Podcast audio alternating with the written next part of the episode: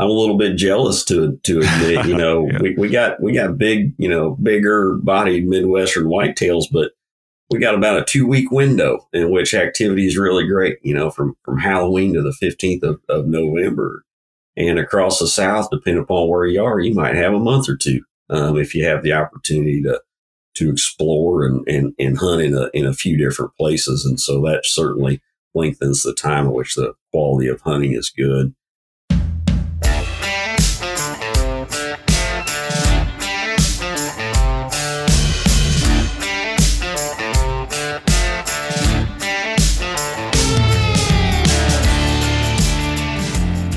Hey guys, welcome to the National Deer Association's Deer Season 365 podcast.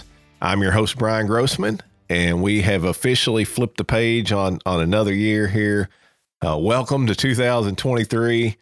Uh, I don't know about you guys, but I, I'm officially suffering from a little deer depression here as the Georgia season wrapped up this past weekend. Um, man, it's always crazy to me how long it seems to take deer season to get here, you know, all the preparation and all the waiting. And then once it does, boy, it's just uh, in the blink of an eye, it seems like the sun's setting on the last day. Uh, but but that's okay. Uh, I'll, I'll, take off a few days here to kind of uh, reflect on the season and just kind of go go back through my notes from deer season and and and mourn a little bit, I guess. And then hey, it, it's time to start preparing for that next one. Um, I have a, a lot of work I want to get done here on my little property before next season. That's going to keep me busy. In addition to, you know, hopefully getting out, doing some shed hunting, doing some postseason scouting on some of the local tracts of public land here around me. And, uh, you know, eventually transition into some fishing and, and turkey hunting once the weather warms up a little bit. So, plenty of work to get done in the coming months. And I know some of you are still out there plugging away, still trying to, to fill a deer tag or two in your state. So for those of you who are, are still at it, um, good luck. Enjoy those those last days of, of the remaining deer season, and I hope each and every one of you finish finish strong out there. Uh, on on that note, we got a really interesting episode lined up for you this week. Uh, we're going to be talking with wildlife biologist Jason Sumner about some research that he was involved in during his time at Mississippi State University looking at some of the science and reasoning behind the odd rut timings in the southeastern U.S. Uh, Jason explains, you know, why most of the country sees a a similar, you know, mid-November, early to mid-November whitetail rut. Uh, why the southern states have a little more flexibility in that timing, and why some of the states here in the deep south, you know, one area's rut may be a month or two different from the deer just you know right over the county line. Uh, just uh, you know, it seems to be in some places just almost a random patchwork of these rut dates. And Jason does a great job of diving into that and and explaining it in a way that uh, you know even even us old deer hunters can understand. So uh, just a wealth of knowledge. I know you guys are going to enjoy that conversation, so I hope you'll stick around for that. Uh, before we get started, though, this episode of Deer Season 365 is brought to you by our friends at Land Trust. Uh, Land Trust is a recreation access network that connects hunters with landowners to provide access to private land all over the country. Uh, you can kind of think of it as the Airbnb of the deer hunting world. Uh, pretty neat concept. And hey, this is a great time to start planning for those 2023 trips uh, before all all those good dates are booked up. Uh, and for every deer hunting trip booked through Land Trust, they'll make a $10 donation back to the National Deer Association. So it's pretty cool of them. Not only are you getting a, a great, unique hunting trip, but you're also giving back to conservation in the process. So you can explore Land Trust's 500,000 plus acres of, of ranch and farmland to find your next deer adventure today. Just visit landtrust.com. Hey, one more thing before we jump on the phone here with Jason. Uh, we're kind of headed into that legislative season, uh, both at the national and a lot of state levels across the country. And that means a lot of hunting and conservation related legislation is going to be introduced and, and discussed and voted on here over the next few months. So if that's something you want to keep track of, what's happening in your state, and, and I hope you do, we all should, it's something we should all keep up with. Um, you can head over to our website at deerassociation.com slash newsletter and get signed up for our email list. Um, we're not going to spam up your inbox. You'll just get a weekly newsletter from us with our latest content. And then, you know, we occasionally send out specific information about wildlife and hunting policy that's happening in your area or on the national level. So you can you can get active in that and uh, voice your your opinions and concerns to your legislators. Um, and of course, you can always opt out of these emails at any time. Every email we send out has an unsubscribe link right at the bottom. So we make it very easy to do that if you decide it's not for you. Uh, but our email list is absolutely the best way to stay informed about the latest deer hunting and deer management and policy news and information. So be sure to take advantage of that. And uh, with that, we're going to jump on the phone here with Jason Sumner to talk about the science behind the South's odd rut timing. Hey, Jason. Uh, before we dive into you know some of this talk about the the South's odd rut timing, uh, can you just tell us a little bit about yourself and, and maybe what kind of led you down this this pathway to a, a uh, career in wildlife management? Yeah, thanks thanks for having me on, Brian. I look forward to the to the conversation. But no, I'm I'm a Missouri native. Um, grew up like you know many folks in the wildlife field, hunting and fishing, and and chasing coon dogs through the through the woods with my dad, and um, that certainly stimulated a, a great interest in in the outdoors and and wildlife management. So had a chance to attend University of Missouri, got a bachelor's degree there, and then took a journey south to Mississippi State to work with Steve Demarais and Bronson Strickland, uh, Randy DeYoung, some names that are certainly familiar to, to folks in the in the whitetail world. Um, spent a little time in Texas, uh, working there with with some researchers, and then in 2008, kind of got the chance to to return home here to Missouri and and be a private lands deer biologist, uh, which which lasted about a year and a half. We found CWD, and I tell oh. folks the the rest is kind of history. You know, your dream job kind of turns into to not exactly what you had envisioned it to be, um, yeah. but certainly created some opportunities. And um, 2010, I formally took over the, the deer management program here. And um, since that time, I've, have had the opportunity to lead our wildlife division. I led our science division uh, for, for a short period of time. And then more recently, got promoted to, to deputy director. So leading, you know, about a thousand staff that are on the resource management side of the Missouri Department of Conservation. Okay.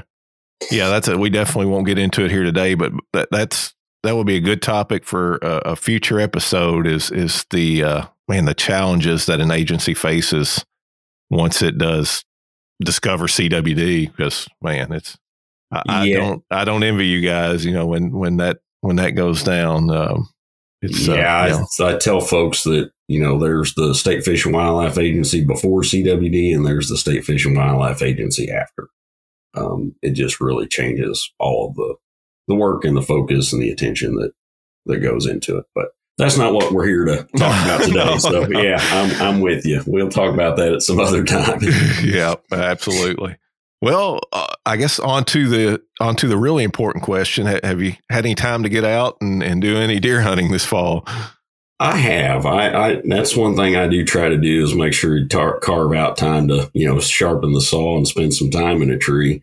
You know, I'll tell you, here's been a pretty bit of a challenging fall for those of us that that hunt primarily in the southern half of Missouri. We have had probably a historic acorn crop and and so food is very, very abundant. And deer sightings, while deer numbers are strong, uh, deer sightings have been super challenging. So got a couple deer in the freezer, but um, certainly hope to get back out. Our, our alternative methods portion opens up um, on Christmas Eve. And so we'll be doing some, some, some hunting with the muzzleloader between Christmas and New Year's. Well, good deal. Ho- hopefully the uh, the weather will cooperate. Yeah, it was a little bit of a dramatic change here in the last couple days to, to wake up to weather in the teens and blowing snow. Yeah, ab- absolutely. Well, so I guess, you know, my boss, Lindsay Thomas Jr., did an article for our magazine and, and website a while back about the South's odd rut. And that's kind of what spawned this idea for this podcast. And of course, m- much of that article was based on research that you had done while at Mississippi State University. So that's why I wanted to, to get you on here. Um, but but before we dive into kind of the the heart of your research, can you first touch on? I mean, you know, we're going to talk about these these odd rut timings in the South, but but why don't we see something similar to that? You know, in the more northern latitudes of the country, why why is it that you know we have this pretty narrow window of, rut dates in in that early to mid November time frame for you know the majority of the country? Yeah, you know, so timing of reproduction in in any animal, um, you know, regardless of you know whether it's a bird or a mammal, um, is really intended to to put offspring in a spot where they have the be born at, at a time when they have the greatest chance of of surviving. And so, really, what you're you're doing with a with a white-tailed deer is you're backing yourself up 200 days to say, okay, this fawn's going to hit the ground, and in what conditions is it going to hit the ground? Um, you know, for the mother to support it, but then also you know, some environmental conditions that are certainly going to impact life. And so, you know, really in most mid to, to northern latitudes, that, that really means that you want a fawn hitting the ground sometime late spring after green up. They've got lots of, lots of time to grow, gain some body mass before, you know, winter sets in. And so, so that really tightens down the window in which breeding can or should occur to, to really ensure survival. And so when you're talking, you know, these mid latitudes, you know, I'd say northern Arkansas, Tennessee, kind of that line on north, you know, you're starting to get into, you know, a lot more seasonal variation that, that certainly impacts um, survival. So most cases, you know, mid to upper latitudes, you see, you know, that early to mid November peak of, of the rut so that fawns are hitting the ground in, in, in May, um, you know, at, at the latest early June, which gives them the chance to, to have some body mass to survive the winter. Um, yeah. Yeah. And it's, it's not just, uh, you know, the, I guess temperatures either that, that can impact those traditional breeding dates. I, I think, and correct me if I'm wrong here, but I think, you know, in the case of, of deer down in the Everglades, um, it's actually like seasonal flooding and, and water levels that that kind of dictate that, doesn't it? Yeah, yeah. If you look at you look at the variation of breeding dates in in Florida and even down into Colombia, so you know there's a the red brocket deer um, down in South stretches down into South America, and it shows a very similar pattern in which the the breeding season actually kind of occurs right before the typical monsoon, or, you know, in, in North America, we think about it as the hurricane season. So that, you know, very similarly, fawns are, are hitting the ground after that occurs, but long enough before it that they are large enough to escape, you know, potential historic flooding kinds of things that happen during those extensive rain events. And so, yeah, it's certainly it's an environmental um, driver to the timing of of when that reproduction occurs. Yeah, I kind I kind of laugh to myself sometimes when you hear people talking about you know you'll have a little warm spell during the, those typical breeding dates, and people are worried that you know the rut's going to come to a screeching halt because the, the temperatures are a little warmer. And then I think of those those deer down in the Everglades that are that are breeding what in like August. Um, yeah, it's so I don't think the, right the temperatures yeah. are necessarily yeah, you hear, yeah. So, right, there's so many anecdotes around factors that, that drive um, the rut. And, you know, really what it is, it's factors that drive, you know, deer movement, um, particularly during daylight hours. We've, we've done extensive work on, you know, in the wildlife community, the, you know, work on historically looking at reproductive timing year after year after year. And, and you can go back, you know, a couple decades here in Missouri and and and literally the the peak of breeding fluctuates somewhere between November 10th and November 14th. Um, those things just really don't don't have an impact on the actual timing of of conception, but they they certainly do have an effect on you know deer movement, deer activity, which hunters perceive is having an impact on the rut. Right. Yeah. Well, kind of getting back to your research there at Mississippi State, can you talk a little bit about you know, what I guess what that entailed. I mean, what what questions I guess were you trying to answer, and and how was that study kind of conducted? I guess. Yeah, so a little bit of background. I, I, would say that, you know, folks like Joe Hamilton, Larry Marchinton, um, and others yeah, had, had been looking at the impacts of sex ratio and age structure on deer populations. And for, for a number of decades had been, you know, sort of recognizing some of the challenges that especially southern populations were, were having. And, and what what really stimulated the work was that as they attempted to kind of balance sex ratios, tried to reduce some of this really early buck harvest that was happening before the breeding season, they were noticing that in some places you'd have um, two peaks, right? Two peaks to the to the timing of reproduction, and really part of that was was that they were removing a, a high proportion of the buck segment of the population, and so you would have um, the typical peak of breeding, and then those does that were missed because there simply weren't enough bucks to breed them. And then 28 days later or so, you'd get another peak. So early deer managers in the South were, were trying to balance those sex ratios, balance populations to pull those those together. And so there were some places still that were being managed um, in that you know quality. It really gave rise to quality of deer management mindset. But so there were places in the South where where that was occurring, and breeding dates were you know relatively tight at a specific you know location but they were starting to notice that okay but 20 or 30 miles down the road we're getting these peak conception dates that you know that are a month later or a month earlier and so what in the world was going on um, again like i mentioned some of the you know deer demographic things the sex ratio had been largely corrected and, and when they would collect fetuses, they would just see this single, you know, kind of peak in breeding, which we would which would indicate a, a healthy deer population. And so they really started to ask the question of what might be driving that.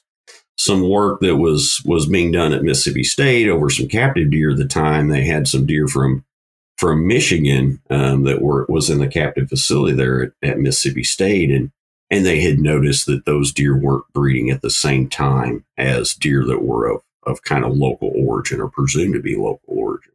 So really started to raise this question of did the translocations that occurred throughout much of the 50s and 60s in the southeast you know transplant some of those deer that were responding to, to the environmental conditions in a different way and so that's where yeah my research project my master's project mississippi state came in is we we were really going to dive into that question of when we have these populations that are relatively close to one another, and I say relatively close in, in that we we selected those that were about 30 miles from one another. Um, why were the breeding days still so very different? Yeah, and and I mean, I guess there wasn't a lot of obvious factors there that would that would I guess really kind of give you eh, you know environmental factors or the their habitat differences or anything there that that would be an obvious you know reason for this this variation in breeding dates was there yeah right. So in, in in most situations the the places we were talking about you know managers were scratching their head. They're like this looks like it's the same ecoregion it's got similar deer densities the climatic patterns. I mean in in most cases when you're within 30 miles of, of a population, you shouldn't have the kinds of variation that would result in a in a month a month difference in, in breeding dates. And so yeah, that that's where they started to think about, well, maybe this is a historic carryover of some of the translocations. And I, I think it's important for folks to know, you know, it's easy for us to a little bit forget about the history of, of whitetails across much of its range in that you know, there's a there's a time when there were you know a few hundred deer in many states across the the southern half of the country. And so extensive reintroductions and restoration projects occurred throughout the 40s, 50s, and 60s. And, and it's, it's quite remarkable that they went to places like Michigan and Wisconsin where there were holds out, holdouts of, of solid deer populations. And, and translocated over a couple decades, literally thousands of deer from those northern environments into the south. Uh, and, and, and it appears, you know, through our work that that some of those populations certainly held on. Yeah. Yeah, I know even where I'm at, I'm in West Central Georgia here, and we have, excuse me, we have a traditional, you know, early early to mid November rut where I'm at.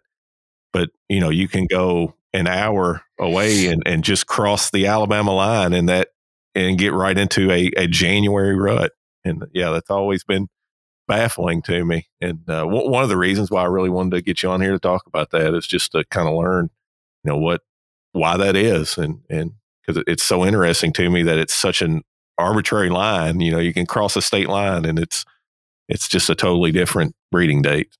Right. Yeah. So so what we what we found really was that those places where we could identify that there had been a lot of historical reintroductions occurring, you know, even within a small geographic area, you know, that that that those small defined spots really kind of hung into that to that breeding date. And and really what it is is like we start out the conversation, those northern deer were cued into a different timing of light cycle. So the you know the trigger for reproduction in in white-tailed deer, which are what we term as short day breeders, and that really means that once the days start shortening, um, then hormonal changes initiate the, the reproductive cycle. And so they were, you know, cued into a day length change that was very different um, in the north than it, than it than it was in the south. So I, I think in many cases that's what stimulated, you know, this difference. The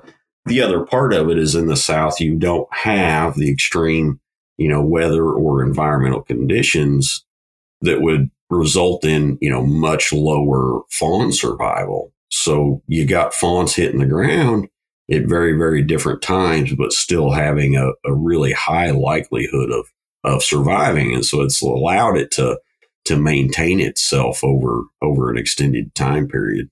Yeah.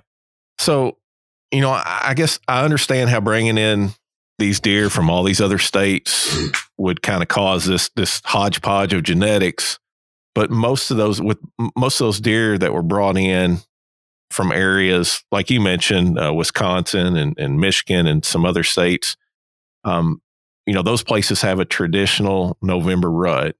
So how come, you know, when they brought them down here, uh, how come they still didn't maintain that that November rut that they they were brought from? I guess. Yeah. So when we when we did the genetic analysis, what we found was that it was very clear that, that males were dispersing across the landscape. And so you, we paired up these populations that were, you know, of really different um, breeding dates with some, some populations that were again similar distance apart, um, but didn't have different breeding dates. And so what we found really was that there's certainly male movement back and forth across the landscape. We know, you know, young males disperse, they move in some cases long distances and they carry that genetic material with them. So you would expect over time that, that these genetic differences would wash themselves out. What we actually found was that in the cases of these really divergent breeding dates was that the maternal lineages remained intact. So the other thing that, that kind of happens in the South that is a little unique, a little more unique, is that you just do not get female dispersal. Female movements are really restricted. And most of that is because over a relatively short distance, they can, they can find the resources that meet, meet much of their, you know, energetic demands. And so the female lineage differences that we saw really were reflective of, of what would look like different subspecies, um, which led us to that, you know, conclusion that it really was the fact that that these northern deer or deer from some other location had been able to effectively establish themselves and were the root of the population. And then something along something within the female lineage was driving that response to day length. Um, and that it wasn't not something that was necessarily biparentally inherited, you know, from from both parents. And we get our mitochondria and the way we use our energy and, and process things from from our mother that is carried down through time. And so there seems to be some some maternal link to to that response. And that's probably some evolutionarily, you know, significant thing that that over the relatively short time period we're talking here of, you know, maybe 50 generations that um the selection isn't pushing it to, to some different spot. And again, like we talked, they they they do just fine, right? You you move a southern deer north and it starts breeding in January, and fawns aren't born till August. Um, then you're going to have a problem. Right, right. So I guess if you look at uh, uh, say a deer from that's been brought down from Wisconsin, if you look at the length of, of daylight during that traditional, say, November, you know, early mid November. And then, you know, they've been brought down here to say Alabama and they're breeding in January. Is that January timing? Is the length of daylight correspond to in Alabama to what it was in November in Wisconsin, or is it more complicated than that? Well, you know, we didn't we didn't go to that um, level of depth, but I but I think it's a similar response. Is basically they are responding to daylight. At a, there's there's some different trigger. It's a little earlier or it's a little later. Yeah, primarily because we didn't know what the actual origins of these historically reintroduced populations were. If you if you look at the records, they're they're kind of all over the board, and deer were literally moved all over the landscape. And so we didn't really look into that um, to try to narrow it back down to what that day length that the population of origin might have been because we haven't been able to, to nail that down specifically. But but yeah essentially that's it. It's that you reach that earlier um, short day length um, at, at a different time in the south than what they would have been exposed to wherever they came from.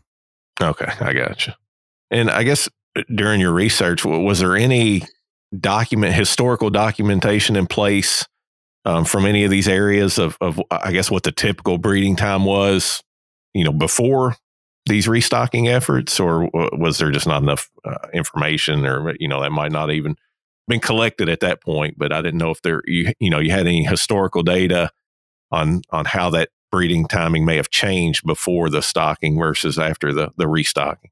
Yeah, you know, we don't really have any of that data because there were relatively few deer on the landscape. Yeah, which is, is what really stimulated the, the the restocking efforts, and and so it's a bit challenging to say, yeah, here's what they would have normally looked like. That's that's why I think you know places like Florida, where there still were holdouts of of deer populations, they weren't as dramatically impacted as some of these other states, you know, give some of those indications that, that there's potential that there could have been some some wide variation. And and I even think along the Gulf Coast, um, even in, you know, southern Mississippi, southern Alabama, along the panhandle of Florida, you know, you do see some differences there than what you do in in northern Mississippi and northern Alabama. And I think those are probably real. I think that probably is some some historic flooding cycles that, that may have been different along the coast than it would have been, you know, slightly, you know, farther to the north. So I don't want to, you know, have folks think that that all of the variation that we see across parts of the deep south is is a result of these translocations because I think it really is a mixed bag of things from from glaciation that occurred that isolated some of these populations through time to just some of the long term you know environmental differences that occur across the South. Yeah, I guess you know you talked about there's there's very limited dispersal there among among the does, um, but I guess you would still think over time that that two populations that close together, you know, that they they would eventually there would be some dilution there, I guess, and and and you know have a develop a more a uniform rut, but that I mean, that doesn't really seem to be happening, at least in the, the short term, does it? Yeah, no, it certainly doesn't, and and and that's why you know that's why we looked at at um, you know biparentally inherited markers, nuclear markers that that that you know offspring get from their mother and their father, as well as the mitochondrial DNA, which is just inherited from the mother. And like I mentioned, there there certainly is sufficient gene flow or movement of animals between those populations to say, if we just looked at, you know, kind of the normal markers that we get from our mothers and our fathers, there wasn't much difference. So it would suggest that, yeah, over, you know, over that 40 or 50 year period, there had been a lot of mixing. But the maternal markers that you only inherit from your mother were very distinct. And, and so at some level, these things that, you know, affect use of um, energy and the way our bodies behave are controlled by, again, our mitochondria. And don't completely understand it. There's there's a growing body of evidence of maternal influences and effects on on mammals. Um, and really, at the time, it, it it created a bit of challenges of, us getting through the peer review process for the for the article because we don't have a good explanation as to what those drivers actually are, other than to say, "Here's what we found." You know that that something uh, it, it related to the female lineage is super important in the timing of reproduction um, that that seems to be maintaining itself despite the fact that there is a fair bit of movement of of adult males or, or at least dispersing males creating some of that mixture in these populations. But it gets back to the fact that you know there, there's lots and lots of research that shows in the South females just don't disperse, they don't move. Um, there's large documented cases, places like Illinois, where there's fawning cover and things like that are extremely limited. You get female dispersals as they're attempting to find good fawning cover that that gives them a place to have a chance for their babies to to to survive when when they're you know born in a different place but we just don't see that in the south and so i think that's certainly contributed to some of the the maintenance of these really divergent breeding dates. Yeah, yeah. There, there's definitely no shortage of cover down here. That's that's for sure.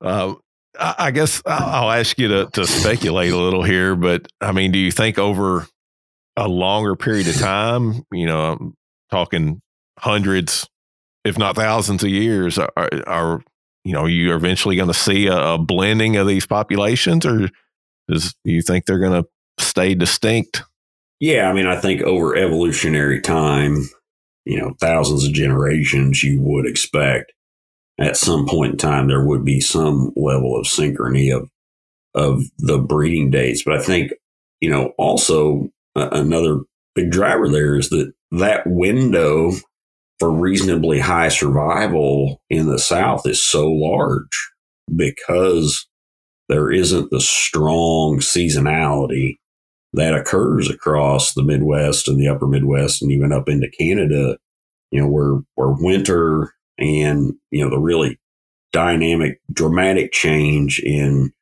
in available forage occurs, you still just have this opportunity for there to be a much wider range of, of breeding dates in which, you know, a deer population can be, can be successful. So, yeah, certainly I think you would expect some tightening um, of those, but but the environmental conditions just make it ripe for um, a much wider window of the rut to occur. Yeah. Now, I know, you know, again, we've talked about how in some cases these deer were brought down from the north, the Wisconsin, Michigan, where they would have, you know, a, a much larger body size than than the traditional deer in, in the, some of these deep south locations. But I guess you know that trait didn't seem to to stick around, or at least that I'm that that I'm aware of, uh, like the breeding timing has. And why is that? Is that it's just a factor of it it being, um, I, I guess the males also carrying that that genetic trait, or well, yeah, body size um, yeah, we got what is it, Bergmann's rule that basically says farther north you go, the larger body sizes get, so they can maintain, you know, core body temperature in, in hotter, more southern environments are smaller, so they can dissipate core body temperature. A lot of that really is driven by local nutrition. And so there's been a number of, of research projects, one that you know, Dr. Demarais and, and folks at Mississippi State even conducted, in which they, they brought deer from different physiographic regions within Mississippi together and give them, you know, similar nutrition. And you see, you see those body sizes a couple generations later really starting to normalize themselves. There was, there's a project done in, in South Dakota a few years ago with, you know, Eastern South Dakota deer and Western South Dakota deer. And they saw a, a, a real similar kind of thing that, that body size is really driven by the the nutrition that's available to them um, at the time. And it's not certainly antler development and body size. There's a genetic component to it, but but it is nutrition um, and the availability of, of high quality forage that really drives part of that. And so I think that's why we don't see um, these places where where some of the historic restockings occurred, you know, resulting in in in larger body deer or bucks with larger antlers. Um, that's primarily driven by the nutrition that's available to them. Okay, yeah, that makes sense. Did when you were doing the the genetic analysis on on these deer, these di- distinct populations, did did that reveal any other kind of I guess major differences among those deer populations outside of just you know breeding breeding timing? Yeah, we really didn't look look much at at any other you know, reproductive characteristics, although we didn't identify, you know, higher reproductive success or, uh, you know, a larger number of, of fetuses per female or anything like that. Most of that was driven by how imbalanced the population was with the local habitat.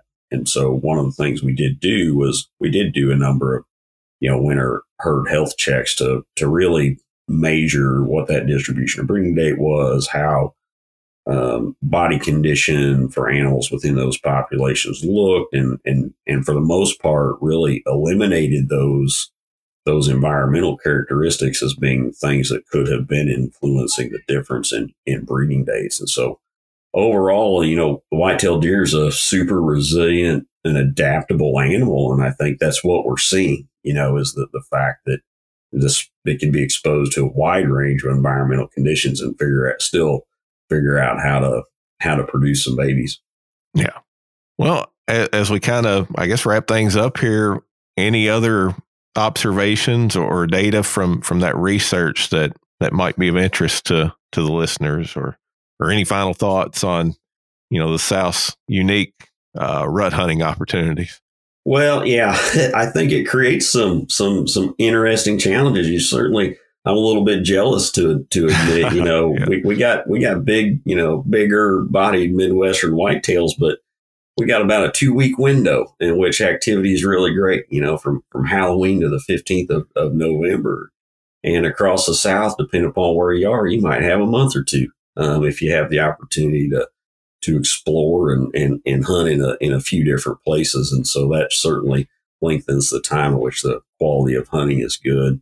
I think it also is just, you know, it's, it's a testament to the, the adaptability of white-tailed deer. I think they're just a pretty darn cool animal, which has, you know, led me down the path of, of wanting to study more about them. And, and, so I think this is just a, again, another reflection of, of what what can and is possible for for a whitetail deer population. So um, it's uh appreciate you you having me on and a chance to take a trip down memory lane to some work that was done you know some t- some time ago. I, I, will tell a quick anecdotal story, but after yeah. I got back to Missouri, um, one of the projects we had going on was a, a, trail camera project, not not different than some folks had done in the South, trapping some deer, trying to figure out how we use trail cameras to estimate deer populations. And we captured this poor little fawn. She still had spots in December.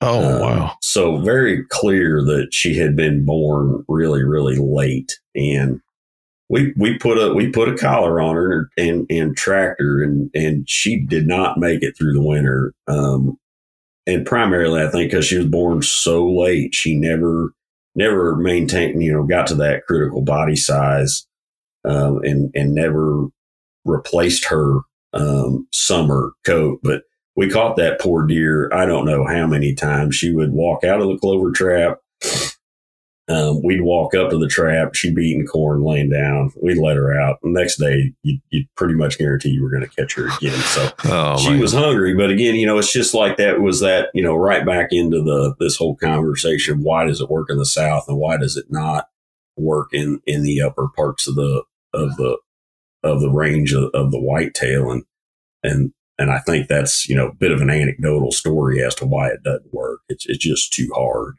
um, on those young animals to be born really late. So, yeah, and they are they are an amazing and resilient animal for sure. I, I know it, it seems like the the more we learn about them, the more we realize you know how much we don't know. So it's always always good to uh, get somebody on here and and that's done some research and be able to to pick their brain and, and learn a little bit more about these uh, man these amazing animals we we all love to pursue. Yeah, I certainly appreciate the time, Brian, and our, our shared love of, of whitetails and is uh, one that which should be cherished for sure. Absolutely. All right, guys, that wraps up our interview with Jason Sumners. Uh, thanks so much for checking out this episode of the Deer Season 365 podcast. If you haven't already, please consider subscribing to the show. You know, you can find us on all the popular podcasting platforms like Apple Podcast, Google Podcasts, Spotify, iHeartRadio, uh, and and several more. So about anywhere you could listen to uh, listen to podcasts, you should be able to find us there. Uh, or you can just go to deerassociation.com slash podcast and subscribe directly from our website. Uh, hey, we'd also love it if you take just a second to leave us a five star rating or a written review. You know, those both help us uh, climb the, the podcasting charts and be more visible to uh, to future listeners. So we would appreciate any support you could give us there. For more information about the National Deer Association, you can visit our website again at deerassociation.com. From there, you can sign up for our free weekly newsletter. You can become a member. And don't forget about that podcast promo code that we talked about at the beginning of the show to get you a little bit of a discount on an annual membership and that free NDA hat. So be sure to take advantage of that. And uh, hey, just enjoy some of our several hundred articles of, of free content right there on our website, covering everything from hunting strategy to food plots, habitat improvement, um, deer management, you name it. Uh, if it's deer hunting or deer management related, we got some good content right there on our website available to you. So check that out. And of course, you can always find us on all the popular social media platforms Facebook, Instagram, Twitter, and YouTube at Deer Association. So, again, thanks for listening to the Deer Season 365 podcast, the podcast where deer season never ends.